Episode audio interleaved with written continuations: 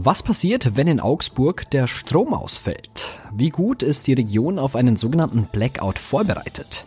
Ihr erfahrt es in dieser Episode. Ich bin Manuel André, wir haben den 6. Oktober. Guten Morgen. Nachrichtenwecker, der News-Podcast der Augsburger Allgemeinen.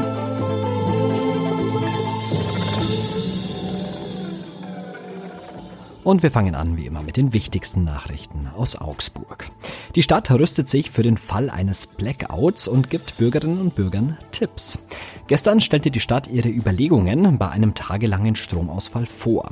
Experten halten einen über 72-stündigen Stromausfall mit Zusammenbruch des Netzes in ganzen Regionen zwar für extrem unwahrscheinlich. Kürzere punktuelle Stromausfälle seien aber möglich. Wichtig sei laut Ordnungsreferent Pinch dann, wie gut und lange die Trinkwasser- und Abwasserversorgung funktioniert, ob Apotheken Kühlmöglichkeiten haben, wie die IT-Infrastruktur weiter betrieben wird und wie die Lebensmittelversorgung funktioniert. Man frage aktuell alle Bereiche der sogenannten kritischen Infrastruktur ab. Bei der Feuerwehr gibt es übrigens mehr als 50 Notstromaggregate. Im Fall eines langen Stromausfalls baut die Stadt an Wachen der Berufsfeuerwehr und an den Gerätehäusern der Freiwilligenwehren sogenannte Leuchttürme für die Bevölkerung auf, an denen Notstromaggregate dann stehen. Wer Babynahrung erwärmen oder einen Akku für medizinische Geräte wie ein Beatmungsgerät laden muss, könne dorthin kommen. Die Leuchttürme wären dann auch eine Anlaufstelle, um Notfälle zu melden und Informationen zu bekommen, denn Handys dürften in der Regel dann auch nicht gehen. Pinch rät deshalb allen Haushalten dazu, sich ein Batterieradio anzuschaffen. Andere Kommunikationswege würden bei einem längeren Stromausfall nicht funktionieren. Was außerdem nicht schadet zu Hause, eine Taschenlampe oder Kerzen, um Licht zu haben, aber auch Wasserflaschen und haltbare Lebensmittel sind sinnvoll. Die Corona-Inzidenz in Augsburg steigt, aber auch die Nachfrage an Impfungen. Die 7-Tage-Inzidenz liegt laut RKI bei 551,5. Aktuell gelten 3119 Personen als infiziert. Tatsächlich dürfte die Zahl aber noch um einiges höher liegen, da nicht alle Infektionen bemerkt werden und nicht alle Infizierten einen PCR-Test machen.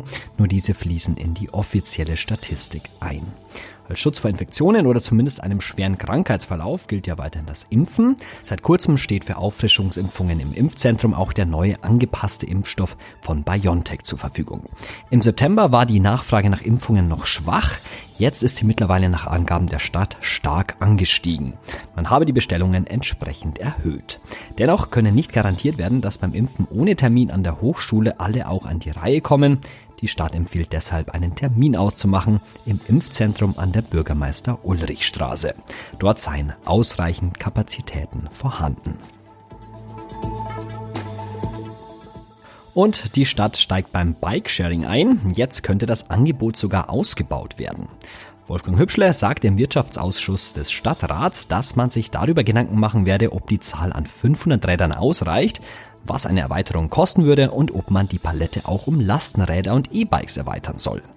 Zuletzt stieg die Stadt finanziell bei dem Leihradangebot der Stadtwerke ein, weil das Angebot sonst zur Jahresmitte ausgelaufen wäre. Für das zweite Halbjahr bezahlt die Stadt 36.000 Euro. Die Stadtwerke hatten eine formale Beauftragung durch die Stadt gefordert, nachdem sie das Angebot bisher selbst als Ergänzung zu Bus und Straßenbahn betrieben hatten. Und jetzt wie immer noch der Blick aufs Augsburg-Wetter. Wir haben schönes Herbstwetter in der Stadt. In der Früh ist es schon sonnig bei 10 Grad, am Nachmittag erreichen wir dann Temperaturen bis zu 19 Grad. Am Freitag dann ein bisschen wolkiger, aber alles in allem bleibt es freundlich in Augsburg. Heute spreche ich endlich mal wieder mit meinem Podcast-Kollegen Axel Hechelmann. Im Gesprächspodcast Augsburg meine Stadt hat er mit Thomas Laschek gesprochen, dem Chef der Volksverpetzer. Wer das genau ist und was die Volksverpetzer überhaupt sind, das muss mir jetzt Axel mal erklären. Hallo Axel. Hi Manu. Wer ist denn Thomas Laschig? Thomas Laschig ist ein 30-jähriger Augsburger, der sich wahnsinnig geärgert hat über Fake News und Falschnachrichten im Netz und daraufhin einen Blog gestartet hat, in dem er genau dagegen vorgehen wollte. Dieser Blog heißt Volksverpetzer, nehme ich jetzt mal an. Um was geht's da denn genau? Ja, in dem Blog geht es darum, Fake News im Internet zu entkräften, also Nachrichten, die manipulativ sind, die falsch sind einfach. Und damit ist der Volksverpetzer inzwischen ziemlich erfolgreich. Die haben zum Beispiel 340.000 Follower auf Twitter, was ja echt eine Wahnsinnsanzahl an Followern ist. Es gibt ja jetzt auch zum Beispiel andere Faktencheck-Portale. Ich denke jetzt irgendwie an den Faktenfuchs vom Bayerischen Rundfunk. Was würdest du sagen, denn unterscheidet den Volksverpetzer von irgendwie anderen Angeboten? Der Volksverpetzer, der achtet eher drauf, seine Inhalte mit teils krassen Überschriften, überzogenen Überschriften, ähm, auch so Sharepics, wie man sie aus dem Internet kennt, aus Social Media, zu verbreiten. Und das Argument dahinter ist, ähm, wir wollen so arbeiten wie unsere Gegner quasi. Also wir wollen auch, dass unsere Sachen viral gehen. Und Thomas Laschig glaubt eben, dass wenn man ganz bieder seine Faktenchecks durchführt und das ganz seriös und nett aufschreibt, dass man damit nicht die Reichweite gewinnt, wie wenn man es ein bisschen krasser dreht. Klappt das denn? Bekommen Sie die Reichweite, die Sie wollen? Die bekommen viel Reichweite, ja. Problem ist natürlich immer, dass sie hinterherlaufen. Also sie sehen Fake News im Internet und sind dann quasi schon zeitlich hinten dran. Während sich diese Fake News verbreiten, müssen sie recherchieren, müssen ihre Artikel schreiben und da haben sie einfach von Haus aus diesen zeitlichen Nachteil.